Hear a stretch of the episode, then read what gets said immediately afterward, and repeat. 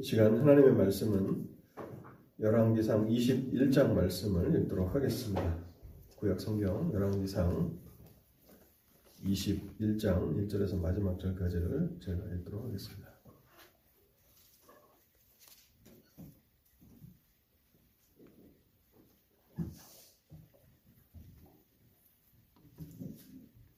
구약 성경 553쪽 열왕기상 21장 1절에서 마지막 절까지를 제가 읽고 기도하겠습니다.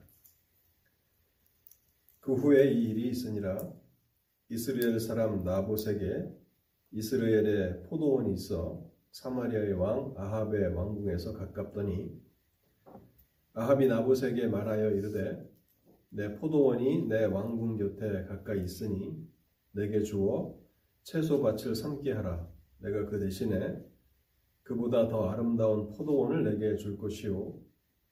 만일 내가 좋게 여기면 그 값을 돈으로 내게 주리라.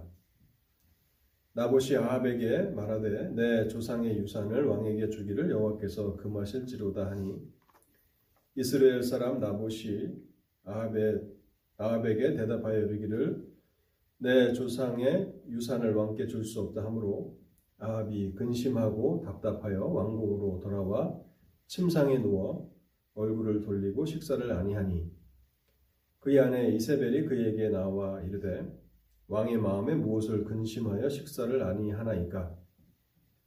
왕이 그에게 이르되 내가 이스라엘 사람 나봇에게 말하여 이르기를 내 포도원을 내게 주되 돈으로 바꾸거나 만일 내가 좋아하면 내가 그 대신에 포도원을 내게 주리라 한즉 그가 대답하기를 내가 내 포도원을 내게 주지 아니하겠노라 하기 때문이로라 그의 아내 이세벨이 이르되 왕이 지금 이스라엘 나라를 다스리시나이까? 일어나 식사를 하시고 마음을 즐겁게 하소서.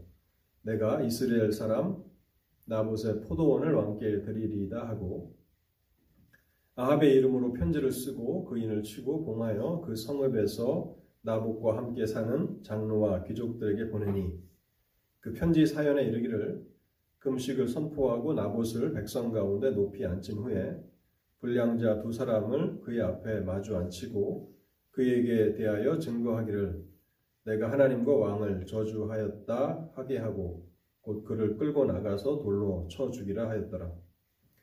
그의 성읍 곧 그의 성읍에 사는 장로와 귀족들이 이세벨의 지시 곧 그가 자기들에게 보낸 편지에 쓴 대로 하여 금식을 선포하고 나봇을 백성 가운데 높이 앉힘에 때에 불량자 두 사람이 들어와 그의 앞에 앉고 백성 앞에서 나봇에게 대하여 증언을 하여 이르기를 나봇이 하나님과 왕을 저주하였다 하매 우리가 그를 성 밖으로 끌고 나가서 돌로 쳐 죽이고 이세벨에게 통보하기를 나봇이 돌에 맞아 죽었나이다 하니 이세벨이 나봇이 돌에 맞아 죽었다 함을 듣고 이세벨이 아합에게 이르되 일어나 그 이스라엘 사람 나봇이 돈으로 바꾸어 주기를 싫어하던 나봇의 포도원을 차지하소서. 나봇이 살아있지 아니하고 죽었나이다. 아합은 나봇이 죽었다 함을 듣고 곧 일어나 이스라엘 사람 나봇의 포도원을 차지하러 그리로 내려갔더라. 여호와의 말씀이 디셉 사람 엘리야에게 임하여 이르시되 너는 일어나 내려가서 사마리아에 있는 이스라엘의 왕 아합 왕을 만나라. 그가 나봇의 포도원을 차지하러 그리로 내려갔나니 너는 그에게 말하여 이르기를 여호와의 말씀이 내가 죽이고 또 빼앗았느냐 하셨다 하고 또 그에게 이르기를 여호와의 말씀이 개들이 나봇의 피를 핥은 곳에서 개들이 내 피 곧 내 몸의 피도 핥으리라 하였다 하라. 아합이 엘리야에게 이르되 내 대적자여 내가 나를 찾았느냐 대답하되 내가 찾았노라. 내가 내 자신을 팔아 여호와 보시기에 악을 행하였으므로 여호와의 말씀이 내가 재앙을 내게 내려 너를 쓸어버리되 내게 속한 남자는 이스라엘 가운데 매인자나 노인자를 다 멸할 것이요 또 내 집이 느바세 아들 여로보암의 집처럼 되게 하고 아이야의 아들 바하사의 집처럼 되게 하리니 이는 내가 나를 노엽게 하고 이스라엘이 범죄하게 한 까닭이니라 하셨고 이세벨에 대해서도 여호와께서 말씀하여 이르시되 개들이 이스라엘 성읍 곁에서 이세벨을 먹을지라. 아합에게 속한 자로서 성읍에서 죽은 자는 개들이 먹고 들에서 죽은 자는 공중에 새가 먹으리라 하셨느니라 하니. 예로부터 아합과 같이 그 자신을 팔아 여호와 앞에서 악을 행한 자가 없음은 그를 그의 아내 이세벨이 충동하였음이라 그가 여호와께서 이스라엘 자손 앞에서 쫓아내신 아모리 사람의 모든 행함 같이 우상에게 복종하여 심히 가진하게 행하였더라. 아합이 이 모든 말씀을 들을 때에 그의 옷을 찢고 굵은 배로 몸을 동이고 금식하고 굵은 배에 누우며 또 풀이 죽어 다니니라.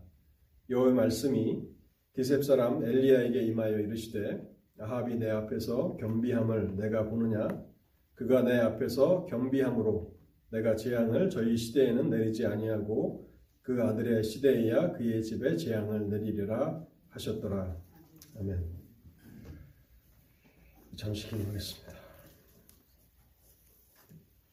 사랑과 자비와 긍휼이 풍성하신 하나님 아버지, 오늘도 복된 날을 허락하시고 또 하나님을 예배할 수 있도록 저희 모든 삶의 환경을 다스려 주시니 감사합니다.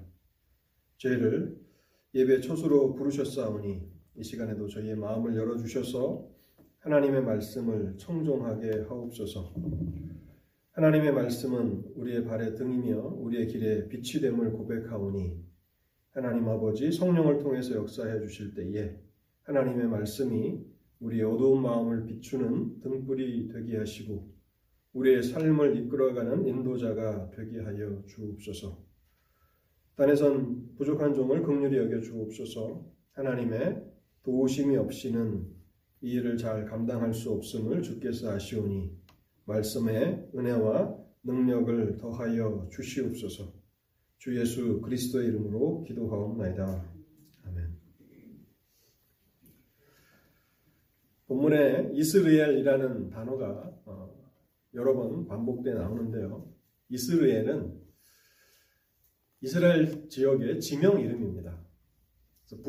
북이스라엘의 수도가 사마리아였는데 사마리아로부터 북쪽으로 약 38km 정도 떨어진 그곳이 이스르엘이라는 지명이 있습니다.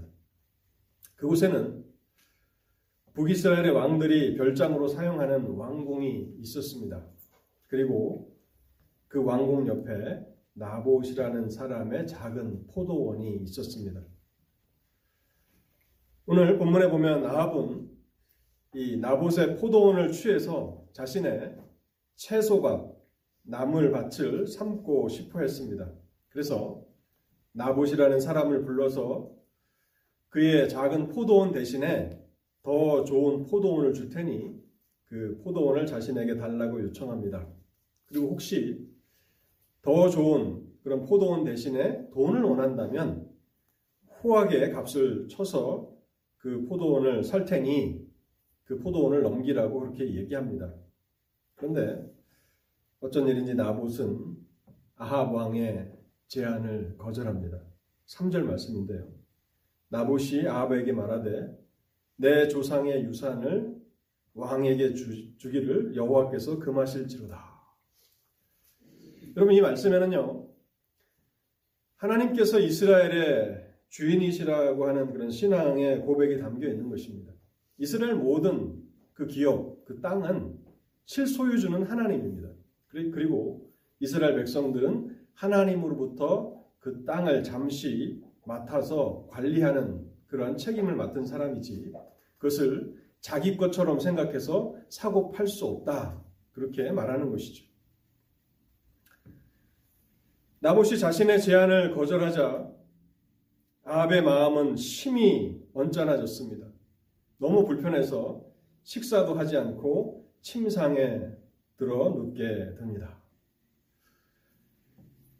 그러자 아합의 아내 이세벨이 그에게 와서 왜 왕의 마음이 언짢은지를 묻습니다. 그때 아합은 나봇이 자신의 제안을 거절한 일을 말해주는데요.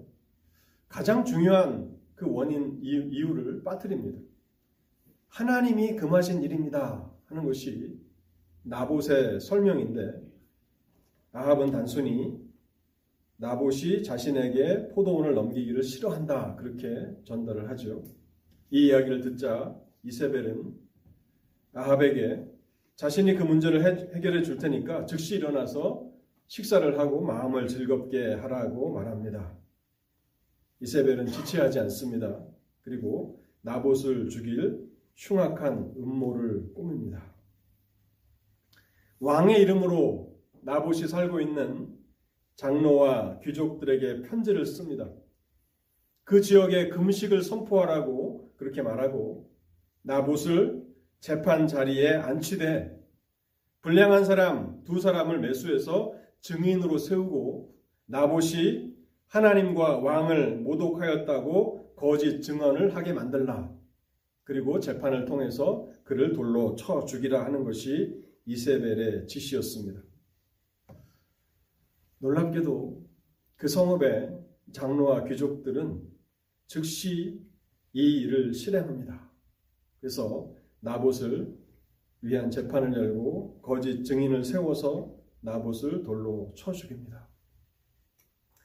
하나님의 말씀을 실행하는 데 있어서는 참 지체하고 꾸물거리고 때로는 저항하고 그런 사람들이 왕과 왕비의 명령, 그것도 악한 명령을 받았을 때는 지체하지 않고 신속하게 이 일들을 처리하는 것을 보면서 이런 모습이 우리에게는 있지 않는가를 돌아보게 됩니다. 우리의 죄악된 욕망을 실현시킬 때에는 우리가 얼마나 빠릅니까? 얼마나 신속합니까? 그런데 하나님께서 선하신 명령을 우리에게 주실 때 그 명령을 수행하는 일에 있어서는 우리는 늘 지체하고 꾸물거리기가 일쑤입니다. 결국 이세벨이 지시한 대로 나봇이 불의한 재판을 통해서 죽었다는 소식이 이제 왕궁에 알려지자 이세벨은 아합에게 나봇이 죽었으니 당신이 갖고 싶었던 그 나봇의 포도원을 차지하러 가라고 이야기합니다. 아합은 자초지정을 묻지 않습니다. 나봇이 죽었다는 소식을 듣고 나봇의 포도원을 차지하기 위해서 직접 그곳으로 내려갑니다. 16절 말씀인데요. 아합은 나봇이 죽었다함을 듣고 곧 일어나 이스라엘 사람 나봇의 포도원을 차지하러 그리로 내려갔더라. 오늘 이 스토리는요, 본문에 나와 있는 각각의 그 인물들이 어떤 사람들인지 그들의 인물됨을 잘 보여줍니다. 그래서 저는 오늘 이 열왕기상 21장 이 말씀을 아합과 나봇이라는 제목으로 이 두 사람의 인물됨을 여러분들과 함께 살펴보려고 합니다. 먼저는 나봇이라는 사람은 어떤 사람이었는가를 좀 생각해 보기를 원합니다. 나봇은 어떤 사람이었습니까?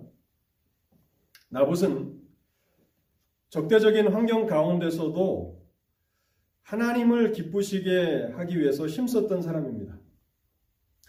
적대적인 환경 가운데 살았습니다. 하나님을 섬기며 살아가는 그 삶이 많은 핍박과 고난을 받았던 그런 적대적인 환경 가운데서도 하나님을 기쁘시게 하기 위해서 힘썼던 사람이 바로 나봇입니다. 나봇이 살던 그 시대는 북이스라엘이 북이스라엘이 우상숭배에 열을 올리고 있었던 그러한 시대입니다. 왕과 왕비가 모든 힘과 권력을 사용해서 하나님의 선지자들을 핍박하였던 영적으로 깊은 어둠 가운데 있었던 그런 시대가 나봇의 시대입니다. 그런데 그 어둠 속에서도 자신의 믿음을 지키며 끝까지 의로운 삶을 살았던 사람이 나봇입니다. 나봇은 아합과는 대조적인 인물인데요. 그는 하나님께서 자기 조상들에게 주신 하나님의 기업을 끝까지 지키려고 했습니다. 여러분 이것이 어떤 사람에게는 큰 기회가 될 수도 있었을 것입니다. 왕이 자신의 포도원을 산다고 얘기합니다. 그렇다면 이 딜을 통해서 왕의 호의를 얻을 수도 있는 그런 기회가 아닙니까? 또 잘만 하면 포도원을 아주 비싼 가격에 팔 수도 있습니다. 그래서 큰 이익을 챙길 수도 있는 기회가 될 수도 있는 그러한 사건이었는데 나보 또한 이것을 모르지 않았을 것입니다. 그래서 대한농교도 보면 무슨 뭐 도로가 새로운 길이 어, 건설된다 그러면 그 지역의 땅을 가진 사람들이 후한 값을 받으려고 해가지고 이제 막 땅값이 들썩이지 않습니까? 나부터 그러한 기회를 어, 모르지 않았을 것입니다. 잘만 하면 큰 돈을 벌 수도 있는 기회가 될 수도 있었습니다. 그뿐만 아니라 아합과 이세벨이 어떤 사람인지를 그가 모르, 모를 리가 없죠. 아합과 이세벨은요, 하나님의 선지자들조차도 주저하지 않고 박해하고 죽일 수 있는 사람들인 것을 생각할 때, 아합의 심기를 건드린다면, 아합을 불편하게 한다면 자신의 생명도 위험에 처할 수 있었음을 충분히 인지했을 것입니다. 그렇지만 나봇은 타협함이 없이 하나님께서 금하신다라고 말하면서 단호하게 아합의 제안을 거절합니다. 여러분 이것이 나봇의 삶을 설명하는 그런 말씀이고요. 이것이 바로 나봇의 믿음의 행위입니다. 하나님을 위해서 무슨 위대한 일들을 많이 행해야, 행해야만 많은 교회들을 개척하고 선교지에 나가서 수많은 봉사들을 해야만 믿음의 위대한 그러한 역사라고 생각하기 쉬운데 그렇지 않습니다. 불의한 제안을 받았을 때에 그것을 단호하게 하나님의 이름으로 거절하는 것 그것이 믿음의 행위라는 것이죠. 나봇이 하나님의 이름으로 단호하게 나오자 왕이었던 아합조차도 두려움을 가지고 물러설 수밖에 없습니다. 그리고 자리에 누워서 그가 번민하게 되죠. 그러자 아합을 늘 충동질하면서 범죄하도록 했던 아합의 아내 약한 이세벨이 믿음의 사람 나봇을 살려둘 수가 없었죠. 이세벨의 목적은 이스라엘 땅에서 여호와 하나님의 신앙을 몰아내는 것인데 이런 믿음의 사람을 살려둔다면 자신의 계획이 어떻게 되겠습니까? 그래서 그를 제거할 음모를 꾸미고 나봇은 불의한 재판을 통해서 죽임을 당합니다. 이세벨이 나봇을 죽일 때 사용한 방식을 보면요.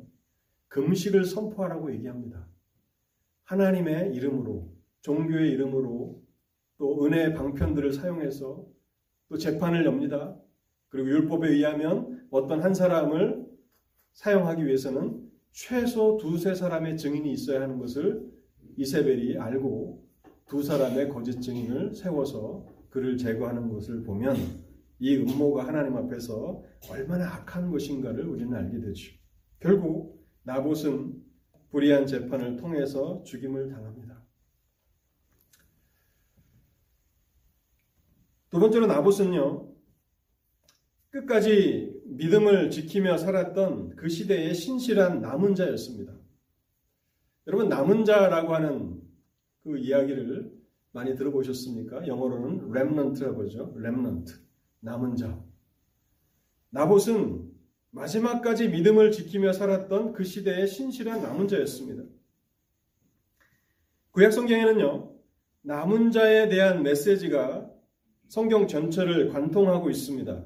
남은 자라는 그 말은 하나님의 은혜로 마지막까지 하나님께서 주신 사명을 감당하는 사람이라는 의미가 있습니다.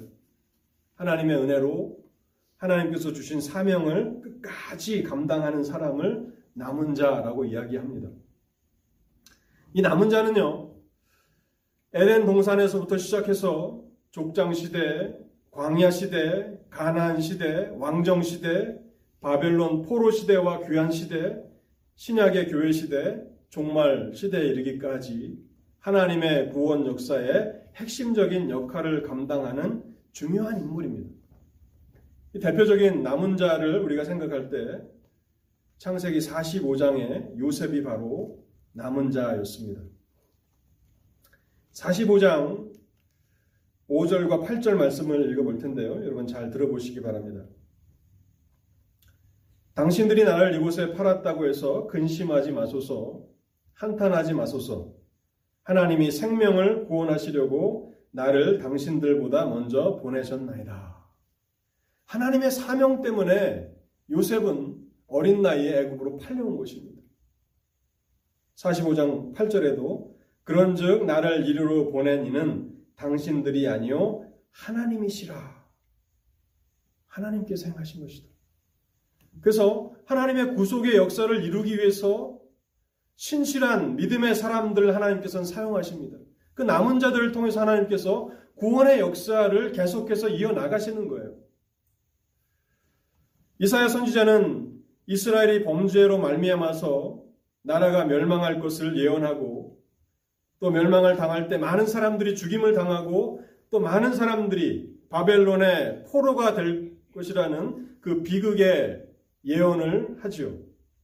그런데 그 가운데서도 하나님의 쓰임을 받을 거룩한 그루터기가 있게 될 것이라고 선포합니다. 이사에서 6장 12절과 13절 말씀인데요.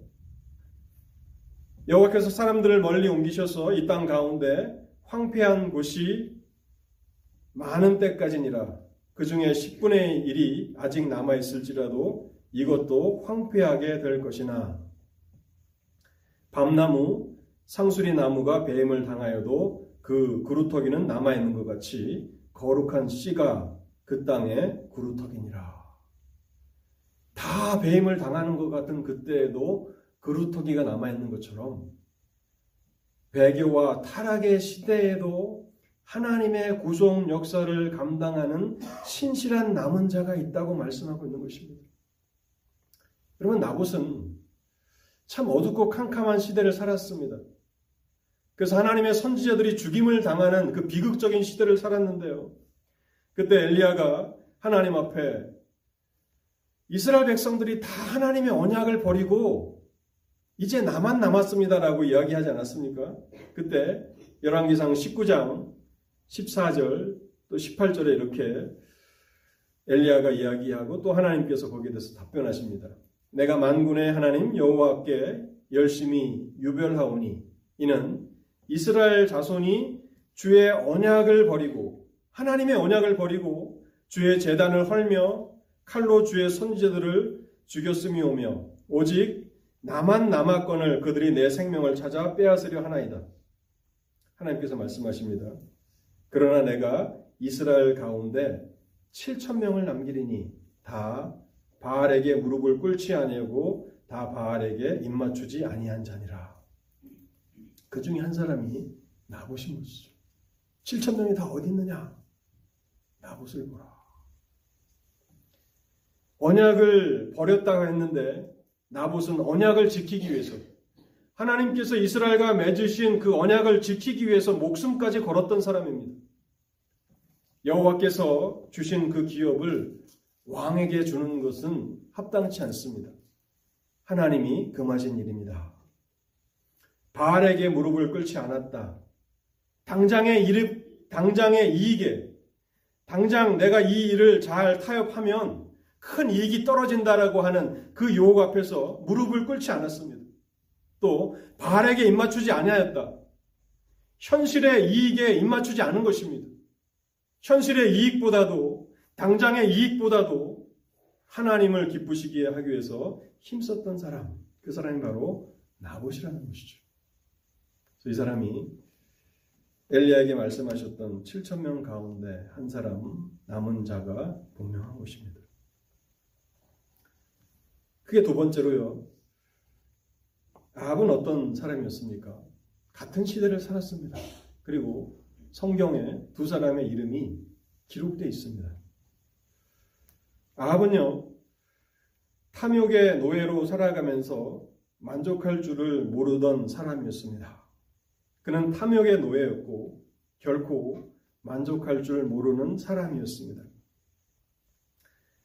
아합은 여러분들이 잘 아시는 것처럼 북이스라엘의 왕이었습니다. 부와 명예와 권력을 다 가지고 있었던 사람이 아합입니다. 그러나 그는 만족할 줄 모르는 사람이었습니다. 탐욕에 이끌려 살았기 때문에 그러한 것이죠. 여러분, 탐욕이 얼마나 무서운 죄악인가 하면 탐욕에 이끌려 살아가면 그 삶에 만족이 없습니다. 결코 만족할 수가 없어요. 아닐 것이라고 여러분들이 생각하실지 모르지만 아합을 보십시오. 모든 것을 다 가졌습니다. 가장 많이 가졌습니다. 남들이 부러워할 만한 위치에 있습니다. 그런데 그가 나봇의 작은 포도원을 갖지 못하는 한 그는 만족할 수 없다고 식사도 하지 않고 침상에 들어눕습니다. 이것이 탐욕에 이끌려 살아가는 삶의 비극적인 모습인 것이죠. 본문의 이야기는 아합의 탐욕으로부터 시작합니다. 자신의 별궁 옆에 있었던 나봇의 작은 포도원을 자신의 채소밭으로 삼고자 했습니다. 더 화려하고 더 크고 더 영광스러운 궁전이 사마리아에 있었을 것입니다. 이스라엘에 있는 이 별궁은 잠시 휴양을 위해서 있는 별장입니다. 그 별장 옆에 작은 포도밭을 나봇의 포도밭을 가지고 싶어 했는데 그, 그에게 포도원이 없어서였겠습니까? 그렇지 않을 것입니다. 탐욕은 만족하지 못하게 하는 것이죠. 채소밭을 삼고자 했는데 그렇다면 그, 그가 그 채소밭이 없으면 채소를 먹을 수 없겠습니까? 결코 그렇지 않은 것입니다. 탐욕의 노예로 살아가기 때문에 그 삶이 점점 더 피폐해지는 것이죠. 그는 자신이 소유하고 있는 것으로는 결코 만족할 줄 모르는 사람이었습니다. 끊임없이 무엇인가를 더 원해하고 다른 무엇인가가 더해지지 않으면 행복하지 않다고 생각하고 그렇게 자기 자신을 점점 더 비참한 삶으로 몰아가고 있었다는 것이죠. 놀라운 것은 나봇이 단호하게 하나님께서 금하신 일입니다 라고 말했지만 그는 멈출 줄 모릅니다. 그래서 그는 행복할 수 없다고 그렇게 생각하고 그렇게 살았는데요. 십계명 중 제일 마지막 계명이 무엇입니까, 여러분? 이웃의 것을 탐내지 말지니라. 왜 탐내지 말아야 합니까? 탐심 가운데 살아가면 우리의 삶에 만족이 없습니다. 매튜 헨리라고 하는 그런 유명한 그 신학자이자 어, 주석가가 이 열왕기상 21장을 주석하면서요 이렇게 씁니다. 아합은 왕궁에 살면서도 만족하지 못했으나 바울은 감옥 속에서도 만족하는 삶을 살았다. 여러분 빌립보서 알잖아요. 기뻐하라. 주 안에서 기뻐하라 하는 그 빌립보서가 어디에서 쓰여졌습니까? 바울이 감옥에서 쓴 거예요. 최고의 화려한 왕궁에 살면서도 아합은 만족하지 못합니다. 그런데 감옥에서 어두운 감옥에서 살면서도 바울은 만족하는 삶을 살았다는 것입니다. 아합은 풍요의 땅 가나안에 들어와서 모든 즐거움을 누렸고 자기의 그런 부를 축적할 수 있었고 또 통치자의 영광과 권력을 가지고 있었고 또 왕궁의 모든 영화가 그의 것이었습니다. 그런데도 불구하고 그가 무절제한 욕망 가운데 사로잡혀 있자 그의 삶에는 만족이 없다는 것입니다. 여러분 우리가 하나님 앞에 나와서 기도할 때마다 우리의 마음에 이런 탐심을 제거해 주시기를 간절함으로 기도해야 합니다. 탐심은요 그 자체가 형벌입니다. 욕심은 그 자체가 우리를 고문하는 도구가 되는 것이죠.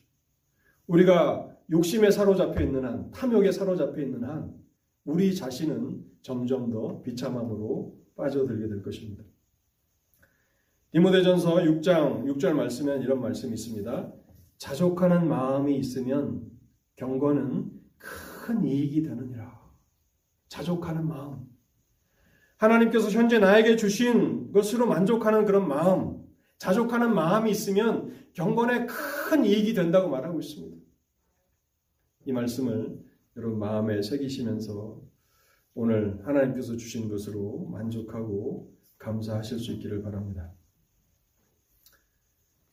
아합은 탐심에 이끌려서 살아갔고요. 결국 그 탐심으로 인해서 만족하지 못했을 뿐만 아니라 그 탐심으로 인해서 더 깊은 죄악에 빠지게 됩니다.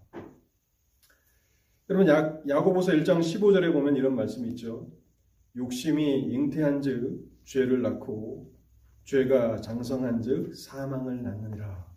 탐심에 이끌려 살아가다 보면 결국에는 하나님 앞에 크게 범죄하게 됩니다. 아합의 탐심으로 말미암아 믿음을 지키며 살았던 그 시대의 마지막일지도 모르는 그 의인이 억울한 죽음을 당했습니다. 하나님께서 왜 이 아합의 이 악한 행동, 이세벨의 악한 행동을 막지 않으셨을까? 우리가 의문을 가질 수 있습니다. 왜 불의한 재판이 진행되는데 하나님은 침묵하셨을까? 억울한 죽음을 의인이 죽는데 왜 하나님은 일하지 않으시는가? 여러분, 우리가 읽고 있는 이 열왕기상 21장은요. 구약 시대에서도 많은 기적들이 일어났던 시대입니다. 모든 구약 시대에 기적이 일어났던 것이 아니고 모든 선지자가 하나님의 그런 기적을 행할 수 있는 능력이 있었던 것이 아닙니다. 그럼에도 불구하고 이 나봇이 죽임을 당할 때에 하나님이 아무 일도 하지 않으신 것 같습니다. 그런데 하나님께서 아무것도 행하지 않으신 것이 아니라 나봇이 죽임을 당한 이후에 선지자 엘리야를 보내십니다. 대선지자죠. 선지자들의 아버지라고 불리는 엘리야를 보내셔서 아합의 집에 대한 심판을 선고하십니다. 이것을 보면서 우리는 나봇이 불쌍하다 그렇게 생각해서는 안 될 것입니다. 그 어둡고 캄캄한 그 타락한 세대를 살아갈 때에 나봇이 그 마음의 상함과 애통함 가운데 살았을 것입니다. 그래서 하나님의 언약을 지키며 끝까지 신실하게 믿음을 지키는 나봇에게 최상이 무엇인가, 가장 좋은 것이 무엇인가를 하나님은 아시고 그를 일찍 데려가신 것이죠. 그리고 하나님께서 이 모든 의인의 억울한 죽음을 지켜보셨음을 선지자 엘리야를 통해서 나타내시는데요. 오늘 본문 17절에서 26절까지 17절에서 26절까지가 거의 10절 가까이의 이 구절이 아합과 그의 집에 내리시는 하나님의 심판에 대한 내용입니다. 하나님이 모든 것들을 다 주관하고 계시고 다 지켜보고 계셨다는 것을 이 엘리야를 통해서 드러내시는 것이죠. 17절과 19절만 제가 읽어보겠습니다. 여호와의 말씀이 디셉 사람 엘리야에게 임하여 이르시되 여호와의 말씀이 내가 죽이고 또 빼앗았느냐? 내가 의인을 죽였고 또 내가 나봇에게 준 그 적은 포도원이지만 그것을 빼앗았느냐? 내가 죽이고 또 빼앗았느냐? 하나님이 다 아신다는 겁니다. 당장에 우리에게 어떤 심판과 재앙을 내리지 않으시니까 하나님이 관심이 없으신 것이 아닙니다. 내가 죽이고 또 빼앗았느냐 하셨다 하고 또 그에게 이르, 기를 여호와의 말씀이 개들이 나봇의 피를 핥은 곳에서 개들이 내 피 곧 내 몸의 피도 핥으리라 하셨다 하라. 탐심을 품고 욕심을 품고 살아갔느냐 결국 우리 자신을 비참함으로 몰아넣습니다. 그 삶에는 만족이 없습니다. 또한 결국 욕심, 탐심에 이끌려 사는 삶은 하나님 앞에 크게 범죄하게 되는 것이죠. 두 번째로 아합은요, 탐심에 이끌려 살았지만은 그럼에도 불구하고 하나님의 심판을 여전히 두려워했던 사람인 것을 압니다.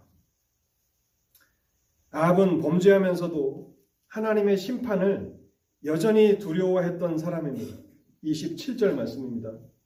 아합이 이 모든 말씀을 들을 때에 그의 옷을 찢고 굵은 배로 몸을 동이고 금식하고 굵은 배에 누우며 또 풀이 죽어 다니더라. 아합은 하나님 앞에서 겸비해져서 회개의 모양을 취했습니다. 엘리야가 하나님의 말씀으로 전한 메시지를 인해서 아합은 극도의 두려움에 빠졌고 그 결과 자신의 옷을 찢고 굵은 배로 몸을 동였습니다. 옷을 찢고 굵은 배로 몸을 동인다는 것은 회개한다라고 하는 그런 외적인 표현입니다. 그는 여전히 교만하고 완악한 죄인이었지만 그러나 그의 행동에는 큰 변화가 있었습니다. 엘리야를 통해서 주신 그 말씀을 들었고 그 말씀으로 인해서 그가 겸비해졌다는 것입니다. 여러분 우리는 하나님 앞에서 기도의 제목을 발견하게 되는데요. 하나님은 어떤 분이십니까? 하나님은 가장, 가장 완악한 마음을 가진 사람들조차도 두려워 떨게 만드시는 하나님입니다. 가장 교만한 마음조차도 낮아진 마음, 겸손한 마음으로 만드실 수 있는 분이 하나님이십니다. 그래서 누군가를 위해서 기도할 때 저 사람은 복음을 전해도 듣지 않을 거야. 우리가 쉽게 포기할 수 있는데요. 오늘 아합을 보십시오. 이스라엘 역사 가운데서 여로보암 이후에 가장 악한 왕으로 기록되는 이 아합이 선지자의 말씀을 통해서 두려워하고 하나님 앞에 겸비해집니다. 그리고 하나님께서 이 일을 이루실 때에 하나님의 말씀을 사용하셨다는 것을 우리는 놓쳐서는 안 됩니다. 이런 말씀을 가까이 하는 것이 진정한 복입니다. 하나님의 말씀을 가까이 하는 것, 또 말씀을 듣고 합당하게 반응하는 것이 진정한 하나님의 백성들의 복입니다. 아합이 선지자 이사야를 책망할 수도 있겠죠. 감옥에 가둘 수도 있고 또 죽이라고 명령할 수도 있겠죠. 그러나 그는 자신의 집을 향해서 길게 하나님의 심판을 선고하는 엘리야의 말씀을 듣고 그는 겸비해집니다. 악은, 악한 사람들에게도 우리가 배울 점이 있는데 우리가 암만큼도 하나님의 말씀을 경외하지 않는다면 그것은 얼마나 슬픈 일입니까?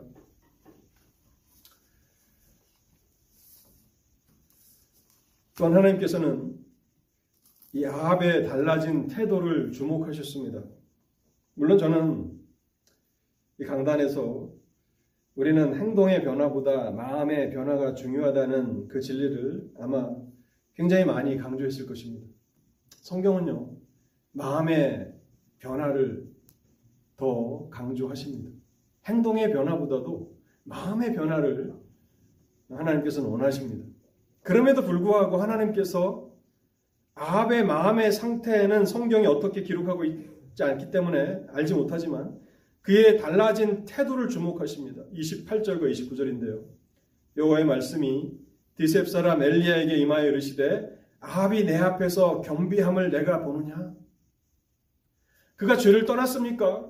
죄를 회개했습니까? 그렇지 않습니다.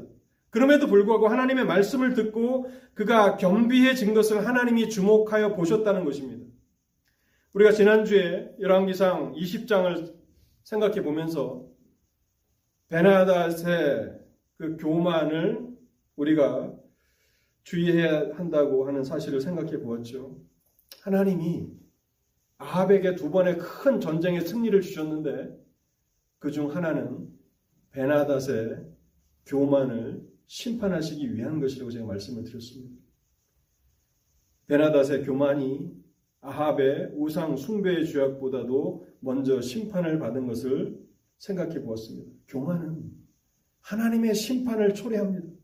그런데 겸손은요, 하나님의 은혜를 경험하게 하는 것입니다. 하나님은 겸비한 자들에게 은혜를 베풀어 주십니다. 말씀을 듣고 우리가 겸손해져서 하나님 앞에 우리 자신을 낮출 때에 하나님은 그것을 주목하여 보신다는 것입니다. 아합은 진정으로 자신의 죄를 슬퍼하며 애통하지는 않았습니다. 단순히 자신의 집에 내릴 하나님의 심판을 애통, 애통해 했을 뿐이죠. 그럼에도 불구하고 하나님께서 아합의 달라진 태도로 인해서 그 집에 내리시겠다고 말씀하셨던 심판을 연기하십니다. 아합의 세대에는 내리지 않고 그 아들의 세대로 한 세대를 연기해 주시는 거예요. 한 30여 년을 하나님께서 더 기다려 주시는 거예요. 29절인데요. 그가 내 앞에서 경비함으로 내가 재앙을 저희 시대에는 내리지 아니하고 그 아들의 세대에야 그의 집에 재앙을 내리려 하셨더라. 하나님께서 정말 거룩하신가? 하나님은 정말 공정하신 분이신가라고 하는 의심이 들 수도 있지만 그럼에도 불구하고 하나님께서 기꺼이 아합에게 긍휼을 베푸십니다. 그래서 그의 집에 심판을 연기하십니다. 왜 하나님께서는 이렇게 아합에게 긍휼을 베푸시는 것입니까? 그 이유는 하나님이 진실로 선하신 분이시기 때문에 그러한 것입니다. 왜 하나님께서 마음의 변화가 아닌 단순히 행동의 변화만을 나타냈던 아합에게조차도 자비를 베푸시고 심판을 연기하시는가? 그 이유는 하나님이 진실로 선하신 분이시기 때문에 그런 것입니다. 하나님은 긍휼을 베푸시기를 즐거워하십니다. 죄인들에게조차도 자비를 베풀기를 원하시는 분이 하나님이십니다. 그럼 시편 118편을 보시면요. 시편 118편 1절에서 4절까지 제가 한번 읽어 보겠습니다. 여호와께 감사하라 그는 선하시며 그 인자, 인자하심이 영원함이로다. 하나님의 선하심이 영원하고 그 인자하심이 영원하다는 것입니다. 이제 이스라엘은 말하기를 그의 인자하심이 영원하다 할지로다. 이제 아론의 집은 말하기를 그의 인자하심이 영원하다 할지로다. 이제 여호와를 경외하는 자는 말하기를 그의 인자하심이 영원하다 할지로다. 여러분 하나님은 선하신 분이십니다. 진실로 선하신 분이십니다. 그래서 아합의 달라진 태도조차도 주목하시고 긍휼을 베푸시는 하나님이십니다. 여러분 오늘 이 본문의 말씀은요. 우리들로 하여금 하나님 앞에 참된 회개로 나아가야 한다는 그런 가르침을 줍니다. 우리가 예배를 시작하면서 교동문을 읽고 우리의 죄를 고백하는 그런 시간들을 짧게 갖습니다. 이것은 어찌 보면 형식적인 것일 수도 있는데요. 여러분들이 더 일찍 나오셔서 하나님 앞에 여러분의 죄를 자복하고 통회한다면 더 좋은 것입니다. 그런데 바쁘게 예배 자리에 참석하셔서 기도할 시간조차도 없으실 것 같아서 짧은 시간이지만 그런 기도하는 시간들을 예배 순서에 넣은 것인데요.